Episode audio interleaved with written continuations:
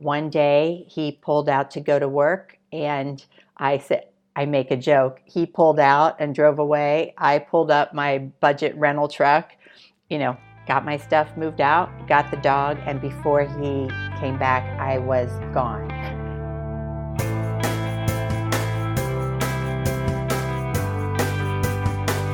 Welcome to Zestful Aging, where I talk with fascinating, talented, and inspiring guests who reflect on the adventures and challenges of aging and who are living their lives with vibrance and purpose. I'm your host, Nicole Christina, psychotherapist, writer, and fellow Zestful Ager. I want to invite you to my brand new free webinar, Zestful Aging. Here's how you do it. Many of my clients tell me that they're stretched too thin with too many demands upon them. They are just worn out. In my brand new webinar, I teach simple and sensible habits that will significantly improve your life now and help you age with vibrance and resilience. But it's important to start now. Don't wait until your body's distress signals go from a whisper to a scream. If you've followed me at all, you know I'm not about restrictive diets or boot camps. I believe life can be challenging enough. Let's appreciate our bodies and minds for the miraculous systems they are and take the time to take care of ourselves. Self care pays big dividends now and in the future. And being well ourselves is the only way we can help those we love. And if you sign up now, I will send you my super zestful aging checklist, which I designed so you have clear guidelines right at your fingertips. The webinar is free. You can sign up at NicoleChristina.com. And as always, I appreciate your feedback. Well, I have my Jack Russell Terrier Sparky right beside me and my coffee in my hand. So let's begin. Today I'm talking to Paula Harer, and uh, Paula was married for more than 30 years before packing up one day and moving to a one room loft apartment with her dog, Red. She was in shock at what her life had become, and she had no idea how to start over. Slowly, she started writing, and eventually, she created her own website, starting over at 60.com, and her new life began to take shape. As she wrote about being over 60, getting divorced, and her loneliness, she began to hear from other women from around the world who were facing the same issues, issues that were universal to single women 50 and over. Eventually, there was a shift in Paula's mindset when one of her daughter's friends said to her, How are you doing, Mrs. Harer? It seems like you are kind of killing it. And she was right. Welcome to the show, Paula. Thank you, Nicole. Thanks for having me. You know, you uh, talk about people really resonating with your message, women really resonating with your message. Did that surprise you when you left your marriage? It did. I can honestly say that I had no expectations. I didn't have good or bad. I just didn't know what to expect when I became single. Uh, and when I started writing, I began writing really out of being a little bit um, a little bit of a sad sack, I would say, you know, having some really lonely times and just kind of started writing it down. And as I did that and as I shared it with people, other women were responding in ways that really shocked me. There were so many women reaching out to me saying, I'm lonely, I'm uh, I'm depressed, uh, you know, I I hear what you're saying, I get how you feel, and I didn't expect to feel that way myself. I felt like I would just move ahead easily. I'm kind of a take charge girl. And, you know, once I got over this a little bit, I was just going to soar. And that was not the case. And I could then realize that other women were feeling that that was not the case as well for them. Mm-hmm. I see. What were you mentally preparing to leave your marriage and sort of making some plans and saying, well, it could look like this, it could look like that, or was it a fairly abrupt end? It was not abrupt. And I can tell you that I really was not ever in a good marriage, but I had three, you know, wonderful, perfect children, and I had made the commitment that I was going to stay in the marriage forever. Mm-hmm. Um, it just became such that I couldn't do it. Um, there, there were just issues with infidelity with my husband and some other things that it was clear that that I wasn't going to stay. So I did make the decision to leave. Still, it took me almost a year from that point where I really made a decision to walk out the door. I think I made a decision and then I waited to see if anything would change. Mm-hmm. And it didn't, mm-hmm. and it didn't, and it didn't until finally I said, okay, it really, really is not going to change. Um, but I felt like I was prepared. I took some time. I I thought about what it was going to look like. I started looking for an apartment and I found that apartment. But I really think that all along I thought there was going to be some, you know, strike of lightning that said, ah, this is not going to happen. You know, you're going to stay married. Mm-hmm. This is all going to work out. I knew it wasn't, but you know, you just have to, I had to kind of plow through it a little bit. Mm-hmm. Um, we talk about transitions in this time of life, and yeah. it can't be overstated what kind of a transition it is to walk out of a 30 year marriage. I was a fully married woman. I don't know how else to say that. I know that sounds comical almost, but I was all in. And even over the years as things were bad, I was all in. And I think that I thought that if I was all in, that I would make it work, mm-hmm. period.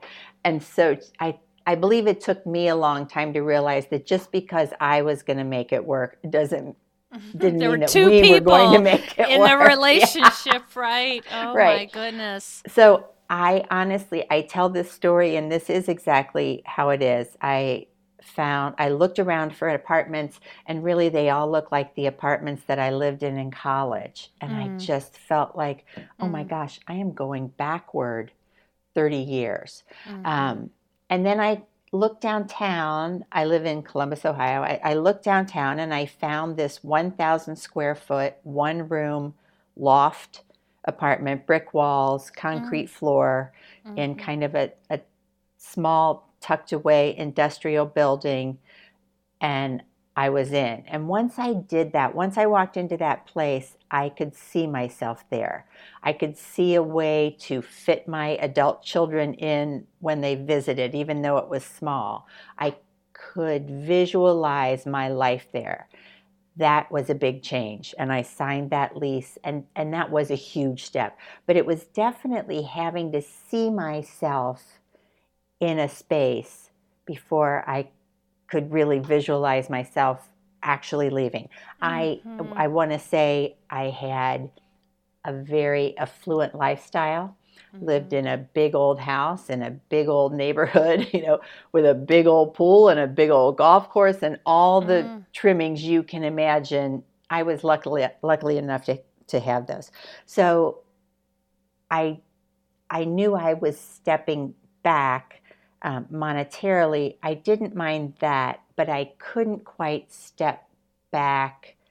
Um, I don't know how to describe that in lifestyle. In I, I didn't want to see myself kind of sitting in a room eating ramen noodles for mm-hmm. the rest of my mm-hmm. life.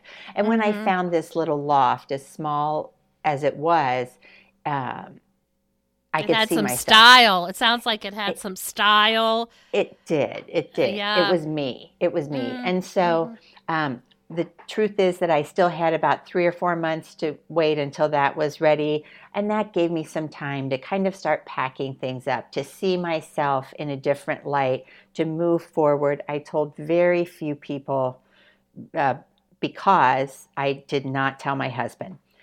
And mm-hmm. so one day he pulled out to go to work, and I said, I make a joke. He pulled out and drove away. I pulled up my budget rental truck, you know, got my stuff moved out, got the dog, and before he came back, I was gone. For me, that was the only way I could do it. I couldn't face the, I just couldn't face all of that. It had been so negative and so dirty for so long that I knew I was leaving. I didn't need to face anymore. My children mm-hmm. knew I was leaving. My maybe five or six or seven closest friends knew I was leaving. And really, by six o'clock at night, I was sitting in this new apartment. It was a jolt, to say the least. Mm-hmm. But you know, there was a little bit, there was a period of time where it was exciting. I had a new place, I was unpacking, I lived downtown, I was walking my dog around the state house, and it was very um, exhilarating. Mm-hmm. And then it settled in. I think when winter came, it really settled in that, oh man, I am on my own. All of my friends are married, honestly, for the most part. Um, I have one or two friends who are single and they're very close friends, but you know, over the years when your friends become your kids' friends' parents, etc., my friends were married and while they were all super supportive and all invited me to do everything with them, I was so lucky. You know, come come Sunday or come Saturday night when they're doing things on their own, I was by myself. So it was rough, mm. definitely. Just you and your dog. And Red. Yeah. Mm-hmm. I, I, bet Red was a, helpful in some ways. You know, I actually um, had to realize that when I moved down there, my I was kind of physically beat up, and he was. Uh, my dog kind of started chewing the hair off his paw, and because he had another dog that he lived with it well, I took one and my husband took the other, and it just I looked at him and realized that we were both really struggling. I didn't, mm. I, we were doing it together, mm-hmm. but we would sit on the couch together and I would think, oh, this is a pitiful way to go. oh, oh my goodness. Uh, yeah. So there, it was like exhilarating and liberating and great and new. And then all of a sudden, oh my goodness, what, Bam. Where, yeah. where am I? Yeah. I see. Yeah. So anyway, time helps us get over those things. And that was probably during that winter was when I started um, writing, and that just seemed to help me, and it seemed to help others a little bit. So you started. How did it go? You started a blog at first. I did. I just started, honestly, I started typing and showed it to a few friends who showed it some, to some of their friends, and um, they liked it. They were interested in it. So I actually went to um, I went to a woman who I met who developed websites, and I said, I don't have any money, but I will write content for you if you will develop my site. And that's how I got started. Resourceful. It, it worked out. I had been a journalism major, although I had never worked as a journalist. I had worked in advertising in kind of my first life. Um, and so I was able to just write some content, and that helped me feel a little bit more comfortable about that. She developed a beautiful website for me, and I just started writing and putting those things, putting those posts up, and women seemed to respond. Mm. And and what did they say about your uh, your writing? How, how what did they respond? You know, the biggest part of that was that they everyone who responded kind of said, Wow, I know how you feel. And I was shocked at that. Um, or they would say, What you're writing is what I'm feeling. And I mm-hmm. suppose that was probably the most important thing. What they were relating to what I was writing. You were helping each other. It really did help both of us. You know, there were people I ended up corresponding with a little bit be- because um, we would kind of commiserate a little bit back and forth. Mm-hmm. So this went on for a while, and were you uh, working outside the home and writing, or h- how was it in the beginning? I, I, was not. I had had a business that I sold in the few, first few months that I was um, single. Um, it was a business that I was not good at. I hated it. I I think I thought that if I became a different person, my husband might like me a little bit more. Mm. Come to find out that wasn't true.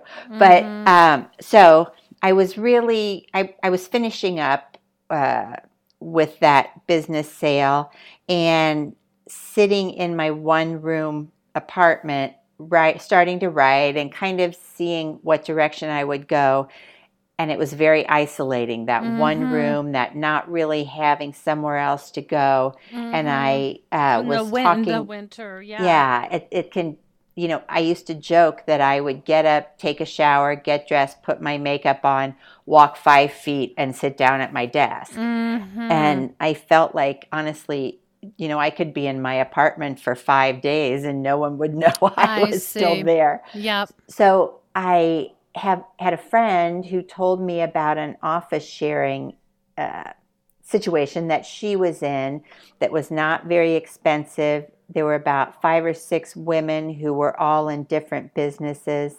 and um, I ended up getting a desk space there.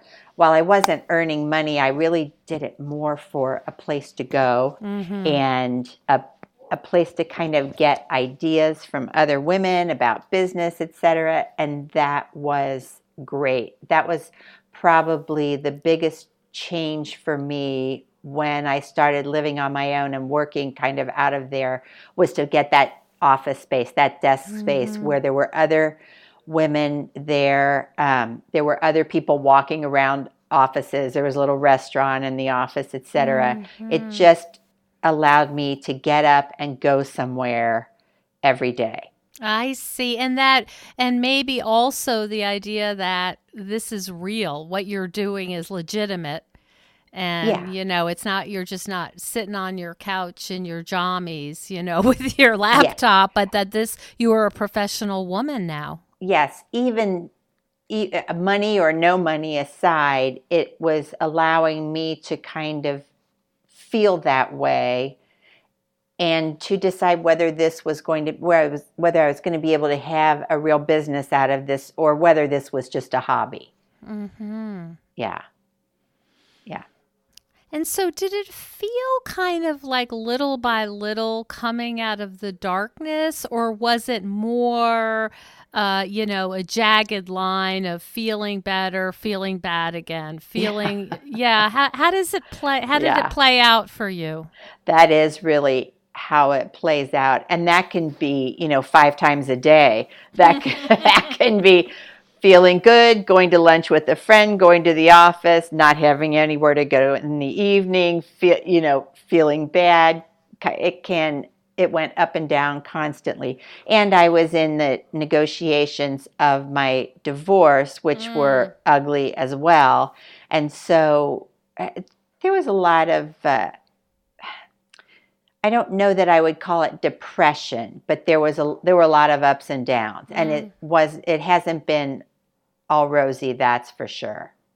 What got you through that, Paula? The, the those those really tough times.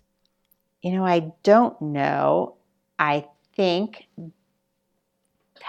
I think I've always had a good amount of optimism. You know, I and when I was in my marriage, I always had hope that my marriage was going to, you know, end up surviving. I didn't hope that I would be madly in love and it would be perfect, but I always felt like maybe at the end of the day we would decide, you know what, this was really the way to go all along. Mm-hmm. Um, I I feel like I always had some hope mm-hmm. that that this was really going to be the way to go. But I have to say that has taken me. It's probably taken me three years to feel like okay, it is okay to be single and be in my sixties and I may live a life exactly like it is now for the rest of my life. And mm-hmm. I had to get okay with that. Mm-hmm. And and was part of getting okay with it hearing other women, communicating with other women, and getting feedback about sort of uh, taking similar journeys. Yes, uh, uh I started to meet women. I, I decided that it was important to, to make some friendships with single women who were looking for other things to do also. That was really where I started. I certainly didn't start with dating or, you know, looking for men or a- anything like that. Mm. I found that I I felt like it would be important to make some single friends who wanted to be social. Um, I had some single friends who were not very social. They're they're a little more couch potatoes, and that's not who I am. It wasn't who I was before I was married or during my marriage, and certainly not now. I also worked very hard, and I write a lot about this. I worked very hard to make new friends in my new life. Um, I lived downtown in a in an area that's very um, has a lot of residences and has a lot of restaurants and so i had to kind of force myself to go down the street by myself i would sit at a bar in one of the restaurants and get dinner by myself and you know mm. talk to the mm. bartender about the neighborhood and maybe he would introduce me to some people who lived mm two blocks away. And then they'd say, oh, you know, well, there's this organization for downtown residences. And okay, I went to every, I say I, I would go to every opening of a garage door if I was invited, you know. Um, you were, that's brave though. Not everybody wants to do that.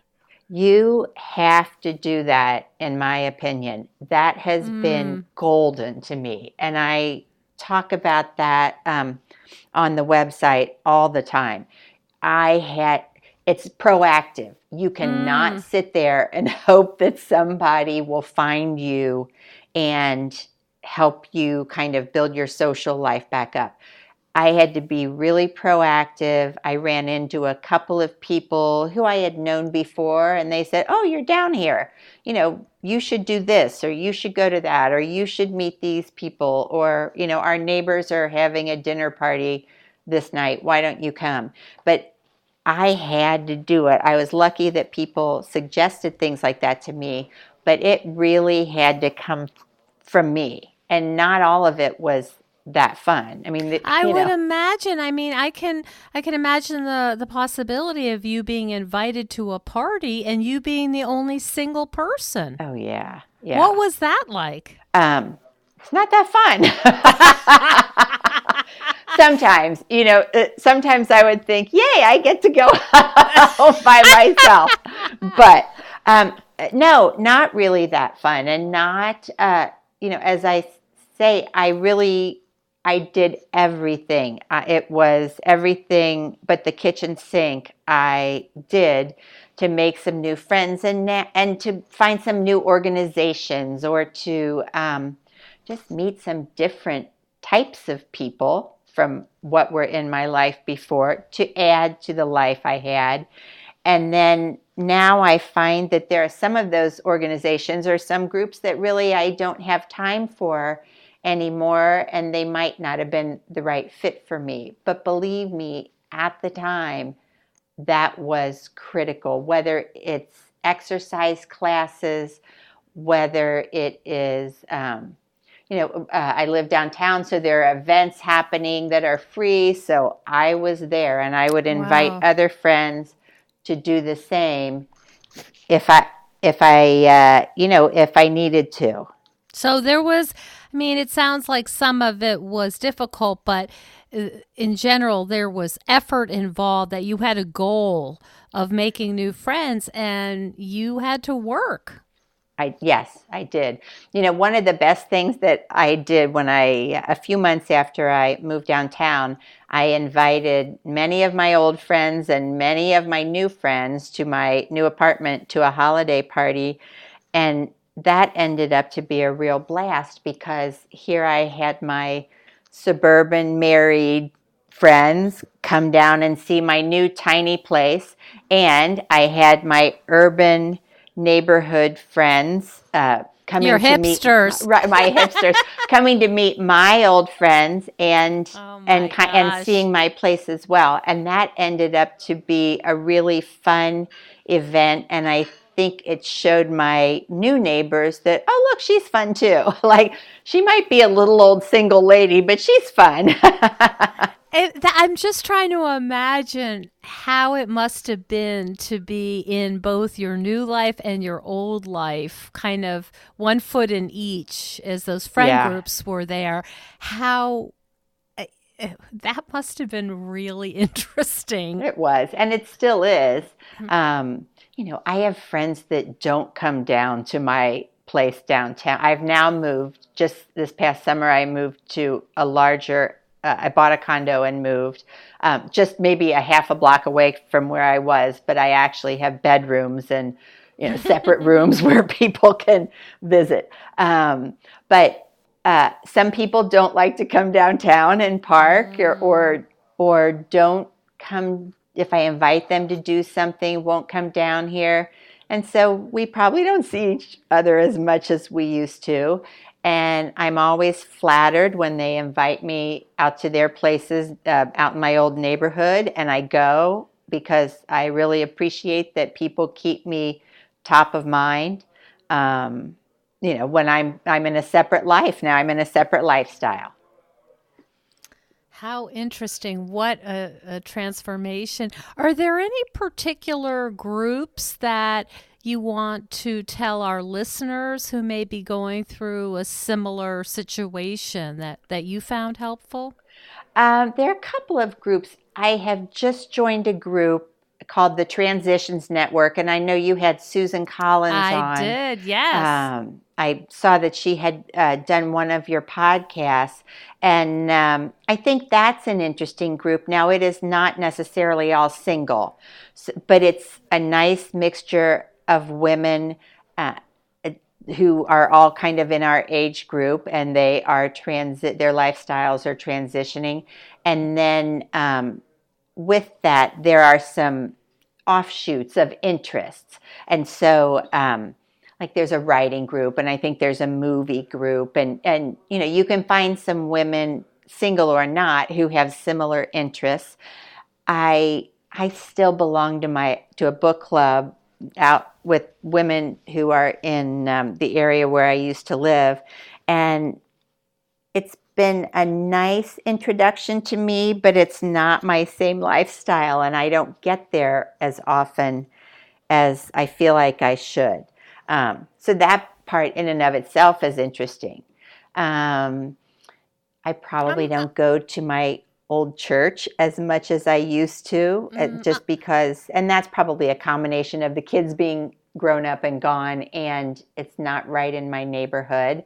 Um, I joined the Downtown Residents Association because that's a social group. Plus, I get to learn about um, my area around me. There's another group that I had joined before I became single, and it really was critical to um, keeping me afloat mentally um, while I was part of this, uh, while I was going through this. And it's called NAWBO, it's the National Association of Women Business Owners. It's not that it's a single women's group or an older mm-hmm. women's group, mm-hmm. but it those are the women who had the shared office space. And I would reach out and say, um, Oh, I'm trying to figure this out. Oh, you should talk to so and so it was a very supportive group, even though it's not necessarily um, for single women my age. So you, I would tell anyone, you know, join some different groups that you think will help you figure out kind of what you're looking for. And if they work, great. And if they don't, it, there's no harm mm-hmm. in trying things that aren't your particular, um, that aren't necessarily part of your niche. Mm-hmm. Yeah. I'm curious whether you became became somewhat of a heroine to some of your older friends. I that the, I don't know. From that, the old neighborhood. I I would say that I know of women who had no idea of what my uh, life was like as a married person and were maybe surprised and proud of me for leaving all that. Um, there were women who did know. You, there were women who did know um, of my situation and were proud of me for leaving that. It's not easy to leave money. I will, mm-hmm. I will just mm-hmm. be as blunt sure. as I can about oh, that. Absolutely. You know, we all have our own lifestyles, and I knew when I left mine that I my lifestyle would change forever and I liked my lifestyle. What's um, not to like right. having a pool? And are you familiar with the book? Um, it's been around for a while, and it's it's one of these books that's kind of a sleeper, but it's called Cutting Loose Why Women Who End Their Marriages Do So Well. No. By Ashton Applewhite. It's it's a real gem and it talks about, you know, there's this idea that uh, if women and their marriages, they're going to be, you know, your your idea of sitting in a an apartment with a bare light swinging, eating your ramen, you know, out of, out right. of a cup, a foam styrofoam cup, and she talks about real. She really challenges those um, those notions and and gives these descriptions of women who some of them come from money. And uh, I remember in one of the the little vignettes, a woman said, you know, she'd come from money, and she said she'd rather sleep in a tent than go back to the marriage that was loveless. I know. Uh, I know.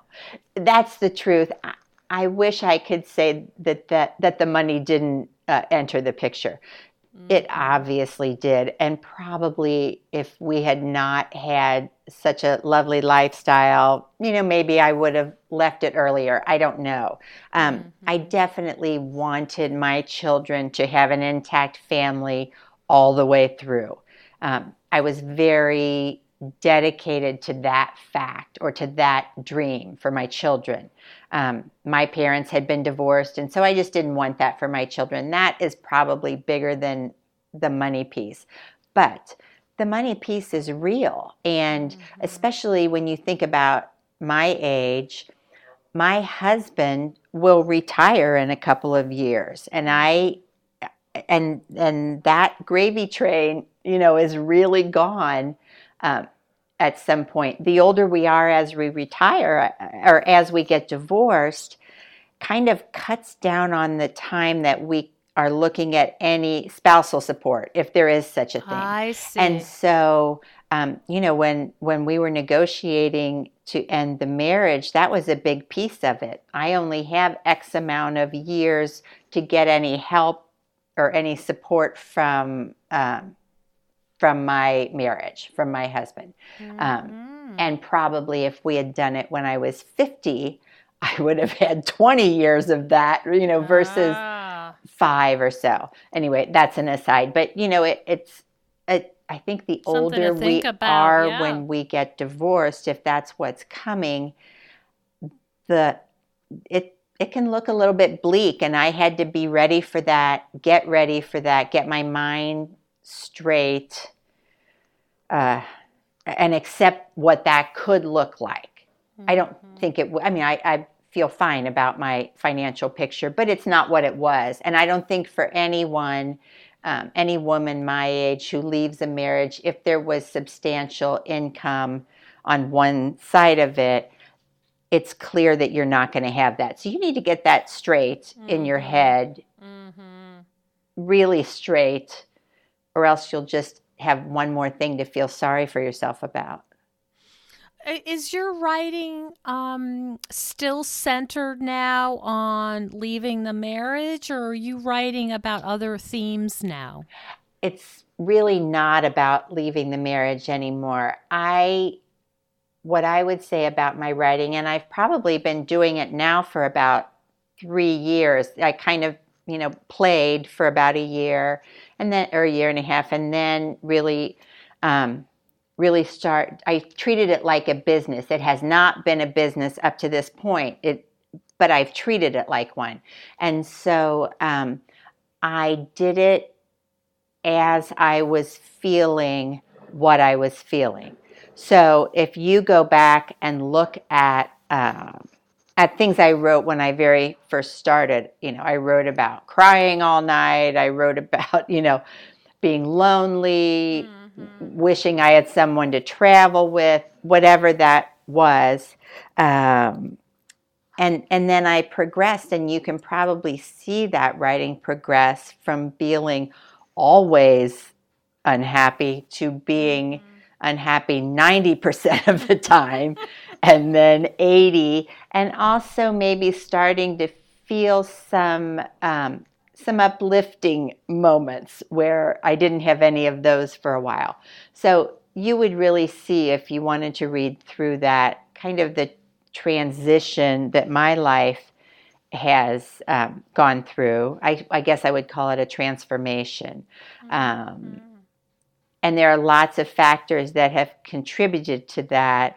The the website has been 100% writing for forever since I started doing it. And now I will be transitioning it a little more into more, um, I don't like to say coaching because I'm not a coach um, and I, I don't feel like one at all. But I have really paid attention to things that work and don't work when you are single and 50, 60, 70 and beyond. I've paid attention to um, what seems some steps you can take. As I said, you know, meeting the people in your neighborhood, mm-hmm. going to events, etc. I've really kind of tried to curate lots of ideas for other women to try. Mm-hmm. And so that my site will actually launch a little, relaunch a little bit differently in about uh, mid November, toward the end of next week, on really offering women more um, insight into things that they can do now to start to improve their lives. So it started as a way for you to get through some of your own pain and loneliness. And then you got feedback that it was actually really helpful. And now it's really taken a, a shift where it doesn't sound like you need it for comfort or right. support, right. but you're actually coming from it um, in a very different way now, saying, listen, I've done this, I figured it out, and now I want to pass it on. Yes. I have tried to take my focus away from me and I've really started listening and talking and working with other women, listening to what their issues are, um, listening to some things that they have done that have really worked for them and turning those around into um, pieces, little little chunks that I can offer women that they might try and uh, and that might better their lives if they're with whatever issues they're struggling with. Excuse me. There, you know, obviously we have one piece that I know that I am going to be focusing on moving forward, and I have been focusing on, it seems like um, for the last few months, is confidence. I feel like there that issue, that a lack of confidence is pervasive among single women my age and really all women my age all of the things that start to take the toll on our confidence do that. They take a toll. They wear us down a little bit. And it's not just issues about being single, you know, it's body image and, you know, I can't mm. hear anything and, and I can't, mm. you know, my feet hurt if I can't wear high heel or if I wear high heels and just kind of lots of pieces that bring our confidence down and I try to offer some ways to just kind of refocus yourself a little bit and gain a little bit of self confidence. And I'm telling you, it makes all the difference. It sounds like there's this theme of uh, fighting ageism. If you can't wear high heels, are you still attractive? You know, if you can't, if your hearing isn't as good, are you still useful? You know, some of yeah. these things sound like they have a lot to do with how our bodies change and how society sees us. And I feel like not only how society feels us, but how we feel about ourselves. I, um, I, I was working with a group of women uh, for about eight weeks, and we would get on a call every Sunday night, and, and I would pick a topic and kind of talk about it a little bit. They would put their two cents in, or, you know, we would talk about different issues that they were having. And I, one of the what really got me started on confidence was that I had been at a wedding, you know, by myself at a wedding on a Saturday night, um, longtime friend, and I was, of course, at the table. I always say the table where um, the old neighbor's daughter is at the table. Oh. And maybe you know, not, maybe not the, the hairdresser, the mom's hairdresser, is at that table. Sort of the, the secondary character, right? Like, right. and I always know there's always a sorority sister of the mom at that table. Oh, anyway, no. I'm at the table, and it it's actually um, the father of the bride. I'm there with the people that he grew up with, oh. and so I'm sitting there and I am tugging at my blouse, and my skirt is too tight, and I am feeling terrible about myself. Just, oh, you know, just, oh, go home and just forget it. And so I, the next day I was going somewhere and I put on something new and I thought, holy cow, I look like a million bucks. and I was exactly the same person that I had been who mm. was struggling with her Spanx the night mm. before.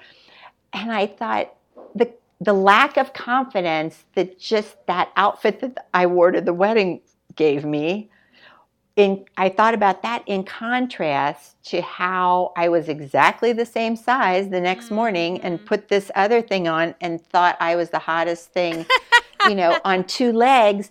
And the only difference was how I felt about it. It had mm-hmm. nothing to do with the way I looked. My the mother of the bride said, "Oh, I love that skirt you had on." Uh, you know what? It just had nothing to do with reality. It all had to do with my perception of myself. And so the truth is that is what confidence is. It's your posture, it's how you mm. feel about yourself. It's whether you're wearing flats or heels that you think you look great or you mm-hmm. think you're mm-hmm. rocking it. And it's, mm-hmm. I don't want anyone to think I'm talking about all looks because I'm not, but it is definitely a posture, mm-hmm. it is mm-hmm. definitely an attitude. Um, I talk a lot about trying to prepare yourself when you're going to an event or to something where you know you're going to lack confidence, um, so that you can you can fake it if you need to. You can appear to be you know, super confident, even if you may be you know melting a little bit inside. Mm-hmm. Yeah. So, so that, these are really practical suggestions for women so. who are uh, in a new life. Yeah, I think so. I think so. Mm-hmm. I I want every woman, married or single, to live all the way through, not to not you know to live all the way through to the end, not kind of end it at 65 mm-hmm. and and start and just and I have a friend who I don't think has ever worn anything but black leggings for maybe the last five years. and of course. And she doesn't easiest. do yoga. No, no, yeah, yeah. she has 18 pairs of yoga pants and has never done a lick of yoga. Um, you know, to not let yourself just kind of curl in, mm. but to blossom with everything that comes with aging, even the bad just learning how to deal with it, learning how to cope, learning how to um, be to have the best life you can all the way through. And if you are able to do that, you gain confidence from that. Mm-hmm. That's for sure. That sounds really helpful. Are there resources you'd like to share? You talked a little bit about the Transition Network and uh, the NABO um, in terms of this confidence and sort of blossoming even with the bad. Are there books or, or movies or anything that has been inspiring to you that you want to pass on to our listeners? Uh, there is a book that I found very interesting called The Confidence Code, and I'm sorry I don't have the author's name on the tip of my tongue. I actually learned about it through a um, through a training that a friend of mine does. It's on confidence, but it's really for women um, in middle management positions who are not applying for um, for upper management jobs, whether it's in their company or for um, or in any other companies for other jobs. That and she trains really on gaining enough confidence to go for those higher jobs, those higher wages, those uh, you know more responsibility, those C-suite jobs. So I had looked at that book. Uh, because I think she had actually given me a copy from one of her trainings, and um, it is it has a a post-it on just about every page. Ah. Just uh, and so that one's called the Confidence Coach. Mhm. Um, I Co- is it coach or uh, I'm code? sorry, code. Code, C-O-D-E. Another. I just uh, heard this woman speak at actually the Transnit Transitions Network here in Columbus, and her name is Joy Loverde. And, And I'm going to be interviewing her in a Oh, few is that weeks. right? yes. You know, I can honestly say, I um, her book. Uh, shoot, she has a new book out, and it is kind of how to plan for your old age. And that's not the title. I'm sorry, I don't have it sitting on my desk. But um, so I was going to her talk, and honestly, I thought, okay, I can make up my grocery list for tomorrow while she's talking. Sure. I have to admit that I was I just thought I'm not sure why I signed up for this, but I'm just going to go because I'm so interested in women and aging and um, sh- her talk was fabulous. She will be such a great guest for you. And I feel like much of what she talked about was really preparation for aging Mm-hmm. preparation for how you're going to age, how you're going to live. And to me, that preparation gives you confidence. I Um, see. You know, instead of wringing your hands all the time about where am I going to live or how am I going to live, etc. I Mhm. think that uh, giving, uh, preparing yourself gives you the confidence to know, well, here's what I'm going to do if this happens Mhm. and this happens. I talk about that um, in when I talk about confidence, uh, 10 steps for more confidence, let's say. Um, I talk about being prepared if you're going to an event where you know you're going to be at that bad table. You know, like, you know, ha- um, be prepared so you can feel confident enough to maybe, you know, lead the conversation or, or get something going. Um, prepare yourself for that. She talks a lot about preparing for old age, um, how you're going to live, how many years your money is going to last, et cetera, et cetera. And I think that that can give you just another layer of confidence that your life's Mhm. going to be okay. You you Mhm. don't need to worry. You need to worry about health issues, et cetera, but but that you are confident that your life is going to look good all the way Mm. through. I see. I see. That she makes a- lot of sense. She has, uh, I think this one is her second book that she has just put out, but I found her to be very interesting and to have good ideas as to um, how you might be able to handle your own situation. Um, so much so that I took a friend with me who was saying she thought it was going to be the same, that was not going to be very exciting. right. And we both, when we left, said, Holy cow, we were so wrong. Yeah.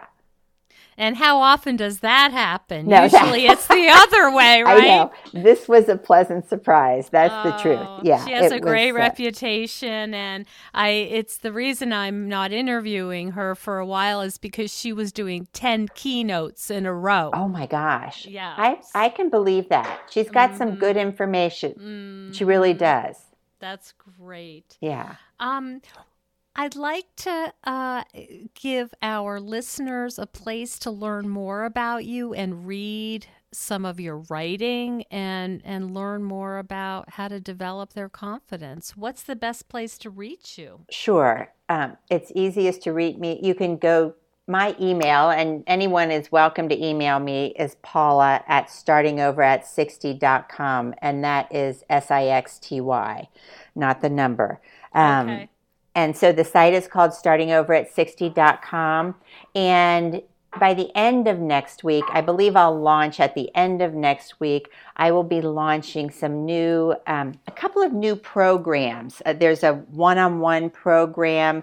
I'm I'm building a community of what I call starting over at 60 sisters, um, where I will put out uh, monthly content specifically for those women, and um, and those will all launch on uh, at the end of next week. I will also you'll my website will always contain the content that it contains and I will continue to write for the website. I'm just adding some different layers to the to the website and um, just to what I talk about.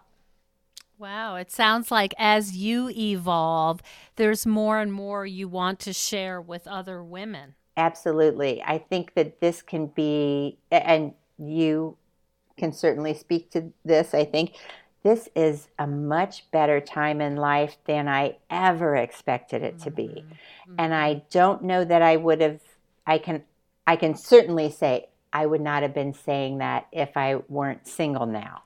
Mm-hmm. Um, you know, my life was going in a different direction. And while I was happy that my children's family was intact and that they would live happily ever after, I hoped, um, I was not.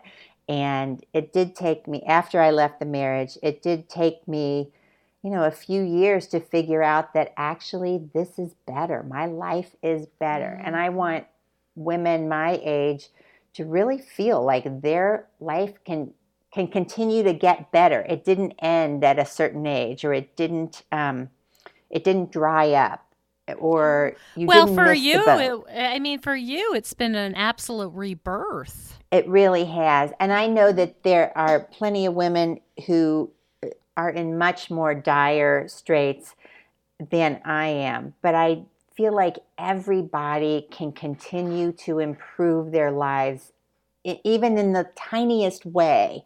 Um, I just want women to continue to try to move forward, even when it seems impossible. Mm-hmm, mm-hmm. Yeah, that you're working to be an inspiration and saying, listen, it's not always easy, but I've done it and it was worth it. That's exactly right. And you know, um, when in listening to Joy speak, our children will live to maybe 120. Uh, you know, their children will live to 150. I hope to live, you know, into my 90s. I'd like to be around for much longer. So I'm really looking at, you know, possibly one third of my life, at That's least, right. you know, at least. Uh, 20% of my life, but I'm looking at another third of my life, I hope, and I want that to continue to climb rather than to decline. Mm-hmm, mm-hmm. Yeah, that's a theme that I've been hearing that it's a whole new opportunity that the, it's Yeah. it's so different than maybe in our parents' time when it was Oh, retirement absolutely. and now we're going to kind of you know slowly disintegrate. Yeah. This is more of it's you know it's a it's a door um and uh That's a good way to whole put it. you know it's a whole different orientation Yeah. Yeah, for sure. I think my listeners are really going to appreciate um, what you shared today. I think it's a, you know, as you described, you get people saying, yes, this is exactly how I feel. And it's so important to feel like you're not alone. That's true. That's true. I do think that there are so many. Oh, let me just say this. Uh, um, you asked me about are there groups that I belong to, and I mentioned a couple. I also, you know, I told you that I put together kind of a group of six women that we would talk on Sunday nights.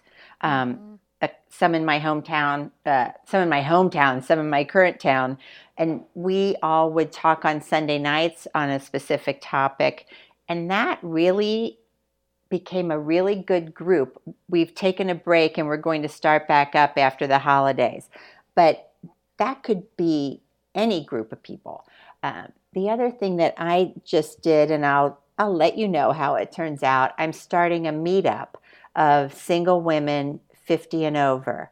Um, and that's just here in my hometown. That's just kind of for mm-hmm. a happy hour once a mm-hmm. month or so.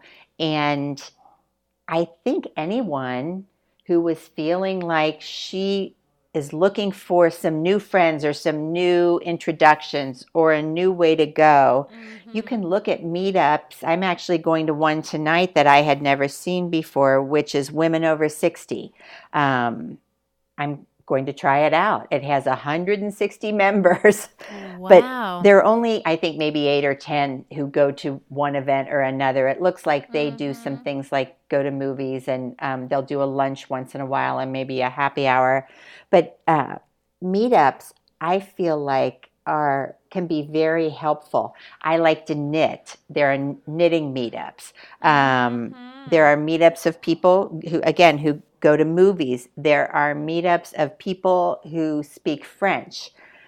Honestly, I think if there there might be meetups for women who own dogs named Red. You know, like I mean, it gets very specific, I and that. it's yes. it's they're really helpful. I think you go, and honestly, if it was a drag, you're out maybe an hour. You're out, you know, not very much they're not really out anything i guess is what i'm saying it doesn't hurt to try new things and that have you, is yeah really have you theme. heard of the uh, podcast brunch club? No i don't know that. Uh, it's um i interviewed adela on uh, early on it feels like years ago but it wasn't even a year. She has done this um, club that is growing exponentially and it's so brilliant and i'm Huh. sure they have one in columbus what what you do is you all listen to a particular podcast and then you meet for brunch and you talk about it and it's not a huge group but Yeah. you have something specific to talk about and you're in and you're out you have a nice brunch Yeah, and then yeah. you leave and it doesn't have to be you know a day long commitment you don't have to do anything exhausting or time consuming and it's really fun because you get to talk about the same thing. Everyone has some ideas about it but she picks the topics. So um, everyone's doing the same thing Yeah. it's, it's international. It's all over the world now. Wow. I am going to look that up immediately. That sounds like a great idea. Yeah, it's um and she's she's lovely and if you want to you can listen to it's early on on my list on Uh-huh. iTunes, but I I tease her now on social media that I knew her when yeah because she was bet. just written up in Forbes magazine. really Yeah. So that's a really lovely thing for people that's sort of easy, not a lot of stress, not a lot of uh, Yes. emotional commitment. Yes, I think that uh, is how these meetups kind of are a positive experience. Mm-hmm. If you like it, great, you do it again, and if you don't like it, you just mm-hmm. don't go back, or you can't That's go right. sometimes. So it's very loose, but mm-hmm. it's it all takes proactive energy on someone's part to find these things and and see if they're a fit. Well, I would also say um, expect to feel uncomfortable. That it's not going to be everyone's going to put the red carpet out for No, you. Um, no. That there will be times where you feel a little uneasy and and maybe think to yourself, "What was I thinking?" And this is awful. Yeah. But that it's all part of you know, sort of growing into your new life. Right. Right. And I agree. I agree. No, I can't wait to look up that brunch club. That sounds great. Yeah. Yes. she's- So there are she's lots fun. of um, resources for women to try. They just have to, you know, get out there and do it. Mm-hmm. Yep. Paula, it's been so lovely speaking with you today. I hey, think I people, appreciate it. I think people are going to really love um, what you have to say and really appreciate your inspiration. And um, I wish you all the best. Thank you. And thank you for inviting me to, to be on the podcast. I have loved it. Thank you so much for joining us on Zestful Aging. If you like the podcast, please share with some of your friends. I love to hear from my listeners. Send me an email at nicolechristina.com. And please consider becoming a patron of the show. You will get access to exclusive bonuses and you will be part of the Zestful Aging community. Keep us going strong. Go to patreon.com slash zestfulaging. See you next time for another episode of Zestful Aging.